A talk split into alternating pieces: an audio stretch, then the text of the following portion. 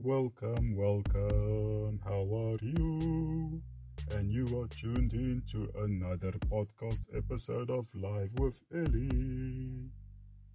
Enjoy the show. The teacher in class asks riddles. She asks little Frikkie, A small animal with four legs. What is it? Little Frikkie says, Dog. The teacher replies, But could it be a cat? All right, another one. It's a long, thin animal with no legs. Little Frikkie says, A snake. Teacher says, Could be, but could also be an eel. Little Frikkie then says, All right, I have a riddle for you.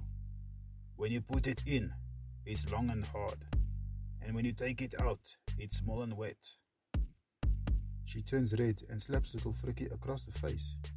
He then smiles through his painful grin and replies, Could be that, but usually it's a chewing gum.